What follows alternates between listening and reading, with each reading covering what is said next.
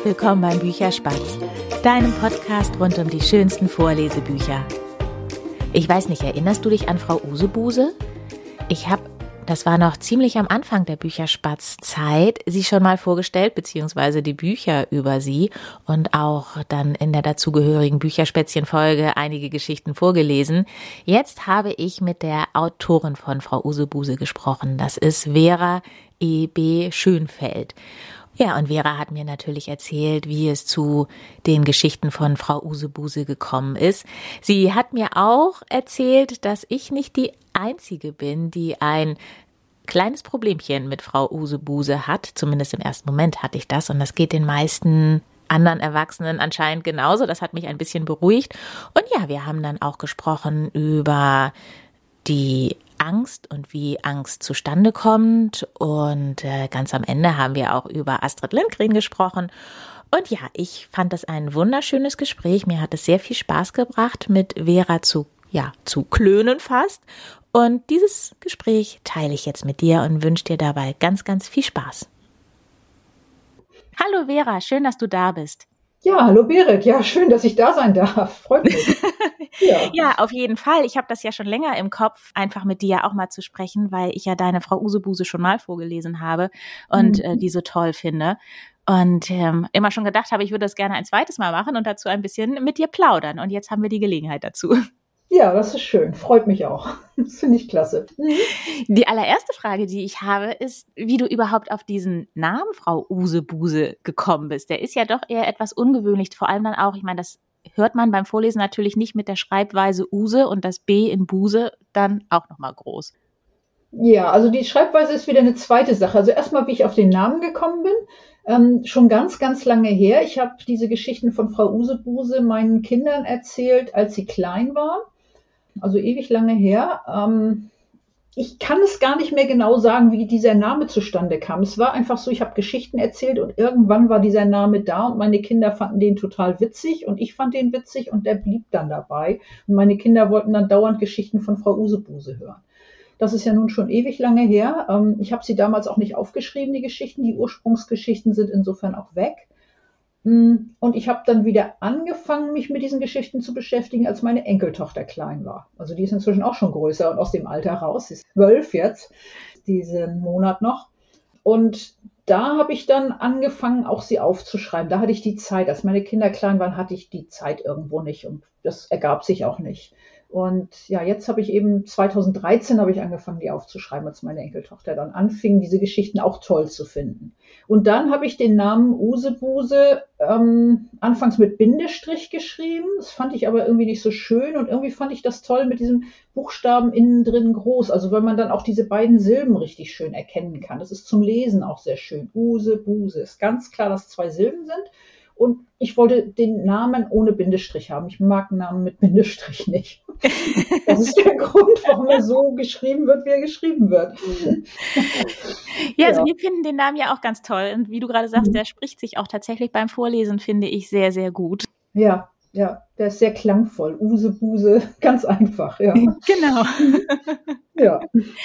Und was ich ja auch sehr schön finde, also noch komplett ohne äh, jetzt auf den Inhalt zu kommen, ist, der Untertitel, den du ganz oft benutzt, mit leuchtenden Augen einschlafen. Ähm, ja. Haben diese leuchtenden Augen für dich irgendwie ja, eine besondere Bedeutung oder wie bist du darauf gekommen?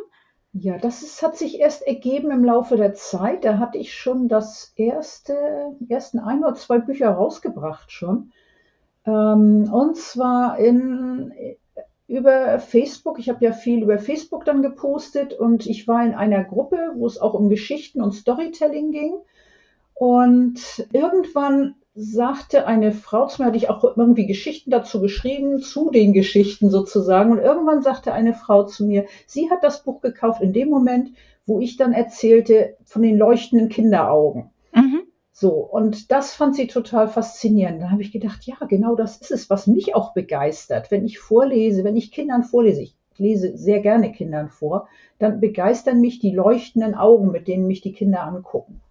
Und das ist so das, was mich begeistert. Und dann habe ich mit den leuchtenden Augen weitergemacht und dann habe ich irgendwann gedacht, das sind ja gute Nachtgeschichten mit leuchtenden Augen. Ja, die Kinder, die Kinderaugen leuchten erst und dann schlafen die Kinder ein. Also mit leuchtenden Augen einschlafen. Das ist dann so entstanden. Mhm. Also als die Bücher schon da waren, habe ich gemerkt, ja, genau das machen diese Bücher. Und ja, ich mag es, wenn ich irgendwas mache, erzähle, vorlese, diese Geschichten erzähle, wenn dann die Augen der Kinder leuchten, diese leuchtenden, strahlenden Augen zu gucken. Das finde ich einfach total schön. Ja, das kann ich sehr gut verstehen. Das geht ja. mir auch immer so. Ja. Und, liest ja. du, liest du denn, also ne, weil du sagst, du liest so gerne auch Kindern vor, machst du ja. das auch irgendwie, ja, ich sag jetzt mal öffentlich, weil ich meine, wenn du gerade gesagt hast, deine Enkelin ist schon zwölf, der liest du vielleicht gar nicht mehr so viel vor oder andere Geschichten, gehst du irgendwie raus, sag ich jetzt mal, in Kindergärten oder so? Jetzt seit Corona irgendwo nicht mehr. Das äh, okay. ja, klar. ist momentan die Kindergärten hier in der Gegend sagen, ähm, nee, wollen wir nicht so gerne, irgendwelche Fremden und so weiter. Ja, ist so. Ich lese vor auf äh, Facebook zum Teil live, da ab und zu auch über Zoom, wo ich dann auch die Gesichter sehe, wo ich dann auch sehe, wem ich vorlese. Also eine Freundin von mir hat da öfter mal was organisiert, dann auch in, mit ihrem Kindergarten quasi über den Dreh. Ansonsten momentan leider sehr wenig. In der Vergangenheit habe ich unheimlich viel vorgelesen, aber ich sag mal jetzt so die letzten anderthalb Jahre ganz wenig nur.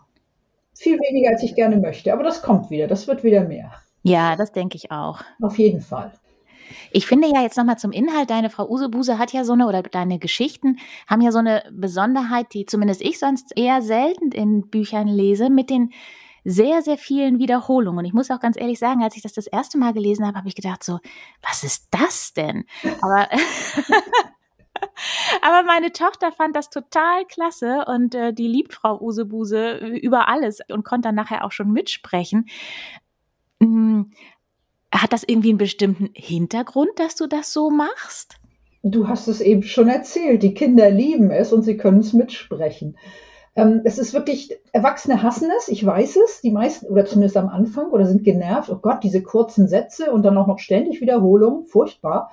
Die Kinder dagegen lieben es, die, die, die hören es mit und die können es nachsprechen, die können es ganz schnell mitsprechen und das gibt denen so viel, ich sag mal, Freude, auch, ich würde auch sogar behaupten, Selbstbewusstsein, so sie merken, ich kann das, ich weiß das, da liest jemand Erwachsenes vor, der viel mehr kann als ich. Und ich kann es aber. Ansonsten, wenn die mir vorlesen, die Erwachsenen, dann habe ich keine Ahnung, was als nächstes kommt. Aber bei Frau Usebuse, da weiß ich, was als nächstes kommt. Da kann ich schon mitsprechen. Da bin ich schon erwachsen, da bin ich groß. Und ich glaube, das ist so ein bisschen, was auch für die Kinder diese Begeisterung ausmacht. Dass sie einfach sich sicher wohlfühlen, ihr Selbstwert dadurch steigt in dem Moment. Sie fühlen sich größer, wenn sie das hören. Ja, ich habe ja beim Vorlesen dann auch manchmal so ein bisschen das Gefühl, dass das dadurch auch beruhigt. Ja, ja, es ist auch beruhigt. Es gibt Sicherheit auch, natürlich. Das Kind weiß, was kommt. Bei Frau Usebuse gibt es keine bösen Überraschungen. Also klar, es gibt natürlich eine spannende Geschichte, also kindgerecht spannend, nicht extrem spannend, aber es ist irgendwo was, was passiert, dem sie lauschen können und sie mitverfolgen können. Aber sie können sich sicher sein, es gibt bestimmte Sachen, die immer wieder kommen. Frau Usebuse hat ihren Koffer in der Hand, den großen, schweren Koffer. Das ist immer wieder da. Und am Schluss schläft sie immer ein. Und das sind immer die gleichen Rituale, die sie macht. Und viele Wiederholungen, wie du schon sagst. Und das ist für die Kinder so eine Zuverlässigkeit. Von daher ist das absolut beruhigend. Das ist eine zuverlässige Geschichte, die, die beruhigt und gut tut. Egal, was passiert. So, egal, was im Vorfeld so oder was da an mhm. Geschichte passiert, was da an aufregenden Dingen sozusagen passiert. Es ist irgendwo so eine gewisse Ruhe drin in dem Ganzen. Was ich ja. ja auch total schön finde, es gibt ein paar Geschichten, wo in, in denen Frau Usebuse Angst hat, zum Beispiel bei dem Springen, ne, wo sie ins Wasser springen möchte von dem, von mhm. dem Sprungturm. Sprungturm, genau. Mhm. Genau. Und was ich so schön finde, ist, wie sie dann mit der Angst umgeht. Das war das eine Mal, meine Tochter ist auch so jemand, die mag überhaupt gar nichts Unheimliches in Büchern. Mhm. Ne? Und das war auch so ein ganz kleiner Moment, wo sie gedacht hat, so, ui, was passiert denn jetzt? Ja. Aber dadurch, dass Frau Usebuse so schön mit der ganzen Situation umgeht, konnte meine Tochter damit auch umgehen. Hast du das so bewusst gemacht? So, wie löse ich meine Angst auf? Ja, ja. Ich bin ja N L P-Coach. Ich weiß nicht, ob dir N L P was sagt. Oder ja. Ich erzähle es mhm. dir einfach mal, weil es vielen Zuhörern sicherlich auch nichts sagt. Also genau, N L P, da hätte ich mich jetzt auch drum gebeten. Genau, drei Buchstaben. Also N für Neuro, für Neuro, L für linguistisch, P für Programmieren. Das sagt den meisten sicherlich immer noch nichts. Aber Neuro hat was mit Neuronen, also mit neuronalen Verknüpfungen im Gehirn zu tun. Linguistisch hat mit Sprache zu tun und Programmieren mit, ja, es klingt sehr technisch, hat aber mit Technik gar nichts zu tun, sondern wie wir können mit Sprache beeinflussen, wie unser Gehirn funktioniert, sage ich jetzt mal so im weitesten Sinne. Und ähm, wir können beispielsweise so Dinge wie Ängste auflösen, indem wir auf eine bestimmte Art und Weise damit umgehen, eine bestimmte Sprache nutzen.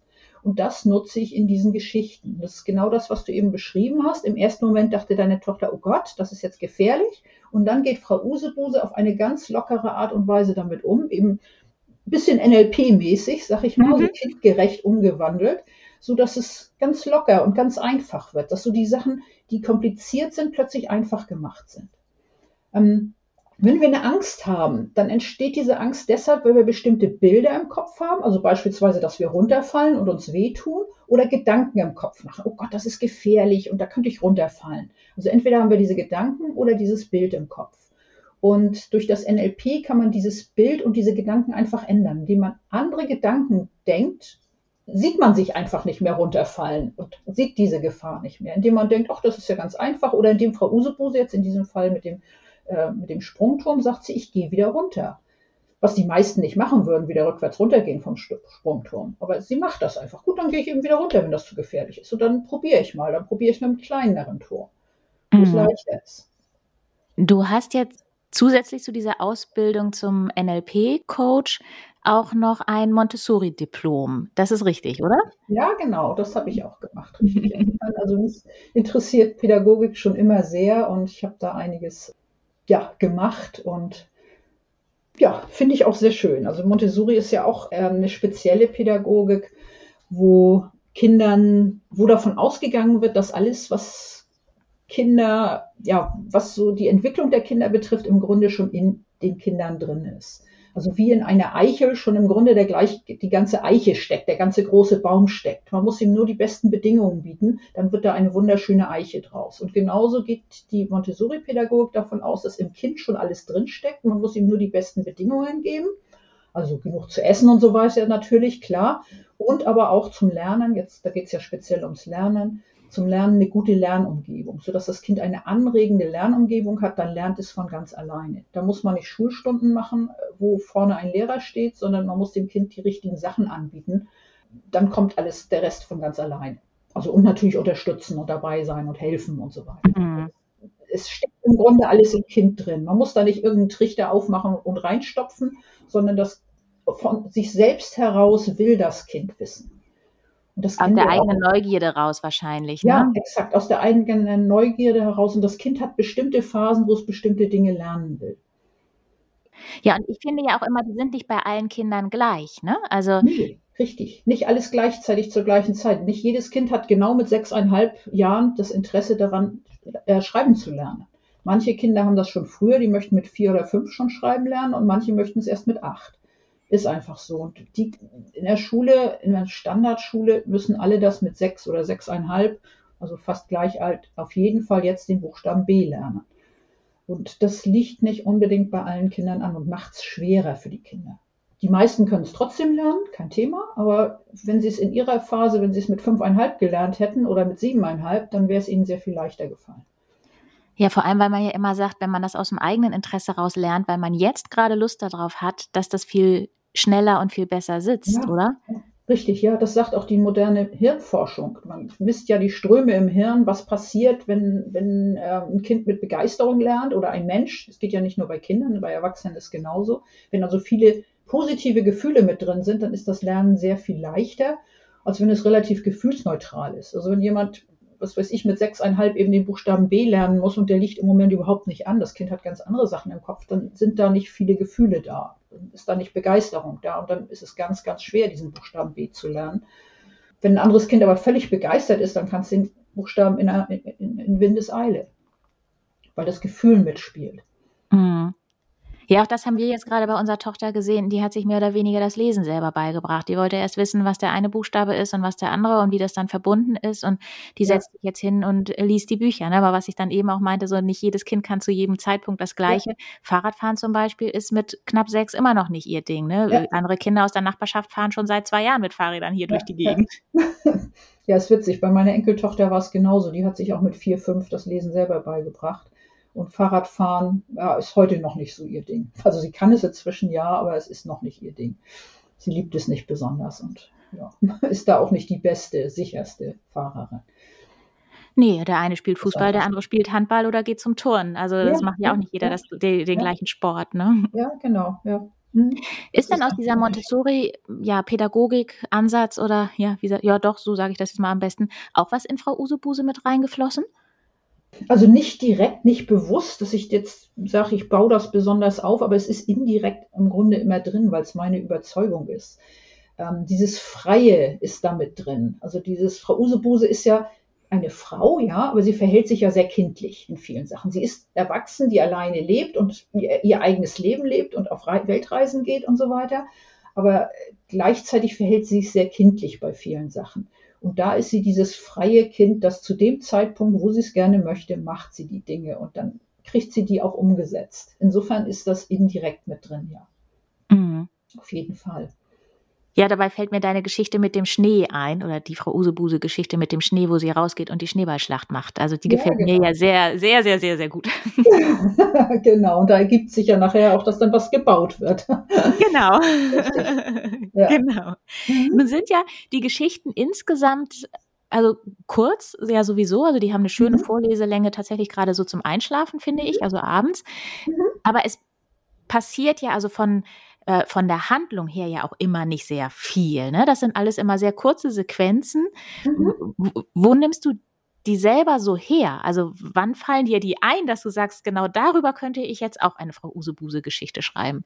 Ach, so unterschiedlich, ganz, ganz unterschiedlich. Jetzt mal aus einem anderen Buch, aus dem allerersten Buch, das fällt mir immer spontan ein, weil das was Besonderes war, das Verwandlungskabinett oder Frau Usebuse, wo sie ein Verwandlungskabinett im Supermarkt entdeckt, das sich nachher in der Geschichte als ein Fahrstuhl rausstellt. Da bin ich ähm, mal mit einem Schiff gefahren, mit der Stena Line, irgendwo nach Norwegen. Und dann war ich im Flur, habe ich gesessen auf der Treppe, ich weiß gar nicht mehr warum, und da war so dieser Fahrstuhl. Und dann kam, ist da, stand da eine Frau davor mit einem schreienden Kind an der Hand und ist dann in diesen Fahrstuhl eingestiegen. Fahrstuhltür ging zu. Kurz danach ging die Fahrstuhltür auf und eine andere Frau mit einem anderen Kind an der Hand kam raus, mit einem fröhlich redenden. redenden. Ja. Und diese Sequenz habe ich in diese Geschichte mit eingebaut und das war dann für mich ein Verwandlungskabinett. Die Frau mit dem schreienden Kind geht raus und eine Frau mit nicht schreiendem Kind geht wieder raus. Sie hat sich also verwandelt hinter dieser mhm. Tür. Und wo Frau Usebuse dann ganz neugierig ist, was ist das? Und sich das dann anguckt und ausprobiert und sich dann irgendwann überlegt, traue ich mich da reinzugehen, das mal auszuprobieren. Mhm. So, ne? Das ist daher. Und das sind also viele Sachen, die mir einfach passieren im Leben, wo mir irgendjemand über den Weg läuft, irgendwas sagt, irgendein Teilsatz und dann kommt da eine Geschichte raus. Also Schneeballschlacht beispielsweise. Ich habe so viele Schneeballschlachten gemacht in meinem Leben. Das ist einfach irgendwo als aus dieser Erinnerung herausgekommen.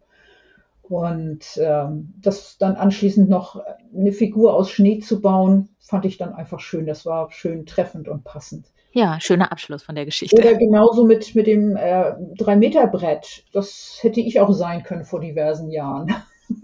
Als ich die ersten Male auf dem drei Meter Brett oder als ich das erste Mal auf dem drei Meter Brett stand, bin ich auch lieber wieder runtergegangen erstmal. Ja, ich kann das auch sehr gut nachvollziehen. Ich bin noch nie vom drei Meter Brett gesprungen. Mir reicht das ein Meter.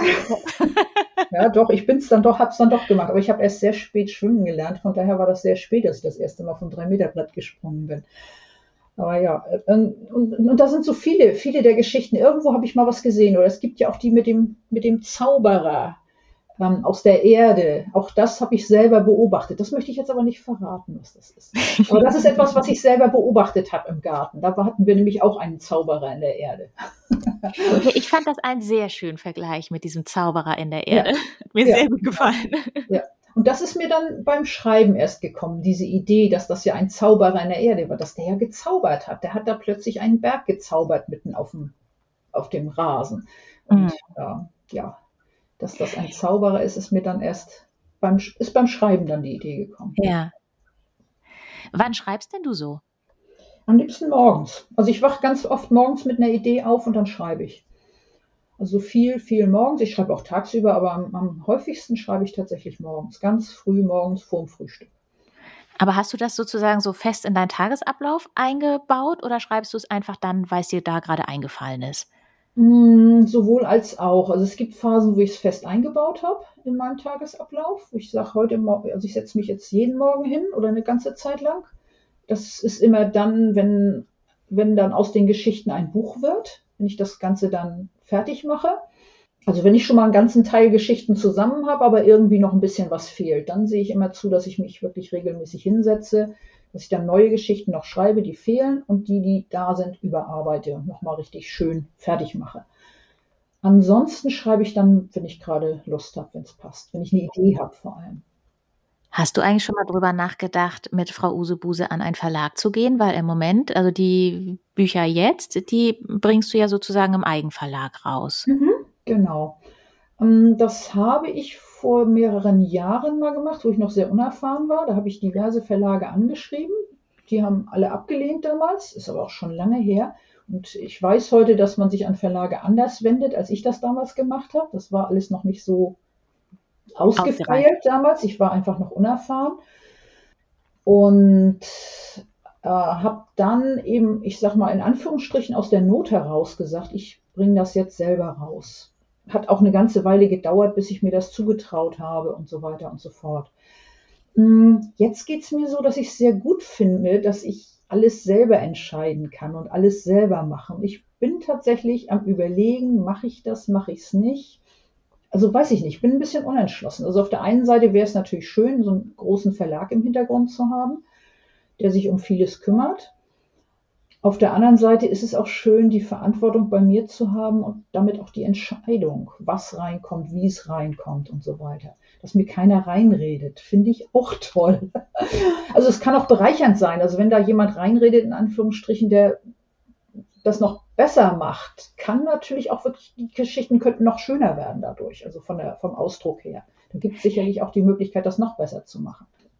Ja, es ist wie bei allem. Es gibt zwei Seiten. Ne? Man kann sich das, man kann sich das entweder so, ja, das kann sich für einen so anfühlen, es redet jemand rein, aber vielleicht ist es auch ja. einfach ein guter und bereichernder Austausch mit, mit neuen Anregungen. Aber ich kann das sehr, sehr gut verstehen, was mhm. du meinst. So ja. ist es halt komplett dein Ding, ne? Ja, richtig, genau. Mhm. Genau. Woher kennst du denn deine, naja, Illustratorin kann man ja eigentlich gar nicht wirklich sagen, weil so viele Bilder sind da ja gar nicht drin. Es ist ja mal so zu jeder Geschichte ein oder zwei Skizzen eigentlich mehr. Woher kennst du die Stefanie Kolb, die das macht? Ja, das ist auch eine witzige Geschichte. Ich habe dann ja irgendwie mein allererstes Buch nur als E-Book rausgebracht, ohne Bilder, das also über Amazon. Und ich hab, bin der Überzeugung, ein Kinderbuch ganz ohne Bilder, das ist nichts. Jedenfalls nicht für die Altersstufe. Und ähm, dann habe ich mich im Bekanntenkreis rumgehört, da ist nichts bei rausgekommen, jedenfalls nichts, was klappte irgendwie. Und dann brachte mich irgendwer auf die Idee, setz doch mal was bei eBay Kleinanzeigen an. Ich habe erstmal gedacht, das ist doch Quatsch, eBay Kleinanzeigen. Dann habe ich festgestellt, dass da ja tatsächlich Jobangebote drin sind. Und dann habe ich das bei eBay Kleinanzeigen reingesetzt. Innerhalb von einem halben Tag oder anderthalb, nee, anderthalb Tagen hatte ich zwanzig Nachfragen, Angebote. Habe dann die, die Anzeige wieder offline genommen, weil mir das viel zu viel war. Dann habe mir die erstmal irgendwie alle angeguckt. Da hatte ich dann auch eine Zeichnerin dabei, die ganz tolle Bilder gemalt hat. Und die hat dann auch angefangen, eine Menge Skizzen gemacht, aber irgendwie hatte sie nicht wirklich Zeit, um ein ganzes Buch zu illustrieren, weil sie zu viele andere Projekte hatte. Das war dann nichts geworden. Dann habe ich eine Weile später eben nochmal wieder eine Anzeige reingesetzt bei eBay Kleinanzeigen und da bin ich dann an Stefanie Kolb geraten. Die hat dann Da habe ich, war ich von ihren Bildern absolut überzeugt. Das ist ja aber wirklich eine lustige Geschichte. Da, da hätte ich jetzt auch überhaupt nicht dran gedacht, das über eBay Kleinanzeigen zu versuchen. Da wäre ich auch nicht drauf gekommen. Ich weiß auch gar nicht mehr, wer mich drauf gebracht hat. Irgendwer meinte, setz doch mal bei eBay Kleinanzeigen rein. Es hat funktioniert. Ja, also hat funktioniert. Wunderbar. Es haben sich also auch beim zweiten Mal wieder, innerhalb von anderthalb Tagen hatte ich ungefähr zwanzig Leute. Also innerhalb wirklich kürzester Zeit richtig viele Nachfragen. Also da gibt es eine ganz große Menge an Leuten, die irgendwie zeichnen und Lust haben zu zeichnen scheinbar. Spannend. Also ich lerne wirklich bei jedem Interview noch was Neues dazu. Ja, ja. Das, das Witzige ist, ich kenne Stefanie Kolb gar nicht persönlich, sondern nur durch Telefonate und E-Mail-Kontakt und so weiter. Es ist total witzig. Wir haben es bisher noch nicht geschafft. Wir wollten uns bei einer Buchmesse treffen, die ist dann ausgefallen. War das letztes Jahr? Muss letztes Jahr gewesen sein, ja. Genau. Lustig, auch das habe ich äh, in der Art äh, und Weise schon mal gehört, und zwar von Manfred Schlüter, mit dem habe ich ja vor einem Jahr, ja, guck mal, es ist genau ein Jahr her, ja, gesprochen, ja, okay. mhm. Und der hatte gesagt, er hat ja seine Bücher in Teilen in der Edition Bunte Hunde rausgebracht und sagt, mit, der, mhm. mit dem Herbert, dem ja, Inhaber, glaube ich, von dem Verlag, äh, habe ich bisher nur geschrieben, also nur per E-Mail. Ich habe den noch nie live ich gehört. Genau. Ich habe den noch nie äh, gesehen. Ja. Genau. Nur per E-Mail. Ja, witzig, ne? Witzig. Ja, das ist in der heutigen Zeit gar nicht so selten. Ja, ergibt sich manchmal halt nicht mehr anders, ne? Ja, ja, ich wohne im Norden und die Zeichnerin, also Stefanie Kolb, wohnt in der Nähe von Frankfurt, da die Ecke. Also Frankfurter Buchmesse wäre eine gute Möglichkeit gewesen. Und Mainz ist noch näher dran, aber ganz grob die Ecke. Von mir aus betrachtet ist es nah dran. Ja, das äh, ich für mich auch. Genau. Sag mal, Vera, ich habe ja zum Abschluss so immer eine Frage, die mich immer ganz besonders interessiert. Was hast du als Kind gerne gelesen? Hast du einen, also, einen Favoriten? Ich habe also viel gelesen insgesamt, obwohl ich wenig Bücher nur hatte. Deshalb habe ich meine Bücher zehn, zwanzig Mal gelesen. Das allererste Buch, das ich gelesen habe, ganz und gar selber gelesen habe, hieß Der kleine Brummbär. Und, oh, wie hieß die Autorin noch? Äh, wie hieß sie denn noch? Gretel Maurer, genau, Gretel Maurer. Das war irgendwie Fischerbuch, was weiß ich, irgend so ein, so ein Büchlein halt. Mhm. Der kleine Brummbär, da ging es um einen kleinen Bär, der irgendwelche Abenteuer im Wald erlebte. Und also wenn ich das heute lese, es ist der Erziehungsstil der fünfziger, sechziger Jahre, wo Kinder noch geschlagen werden. Das ist also nicht so schön. Aber damals war das ja auch der Erziehungsstil, den ich noch mitkannte. Ähm, Also ich fand das total schön. Der hat, der hat süße Abenteuer auch erlebt. Und das Buch habe ich zehn, zwanzig, dreißig, vierzig, fünfzig, ich weiß nicht, wie oft ich das gelesen habe. Immer, immer wieder. Das war so mein absoluter Favorit. Und ansonsten waren es so viele Geschichten, wo Kinder irgendwas mit Tieren auch zu tun hatten, irgendwelche Erlebnisse hatten, Familienabenteuer und so weiter. Aber das war, der kleine Brummbär war so mein Lieblingsbuch, ja.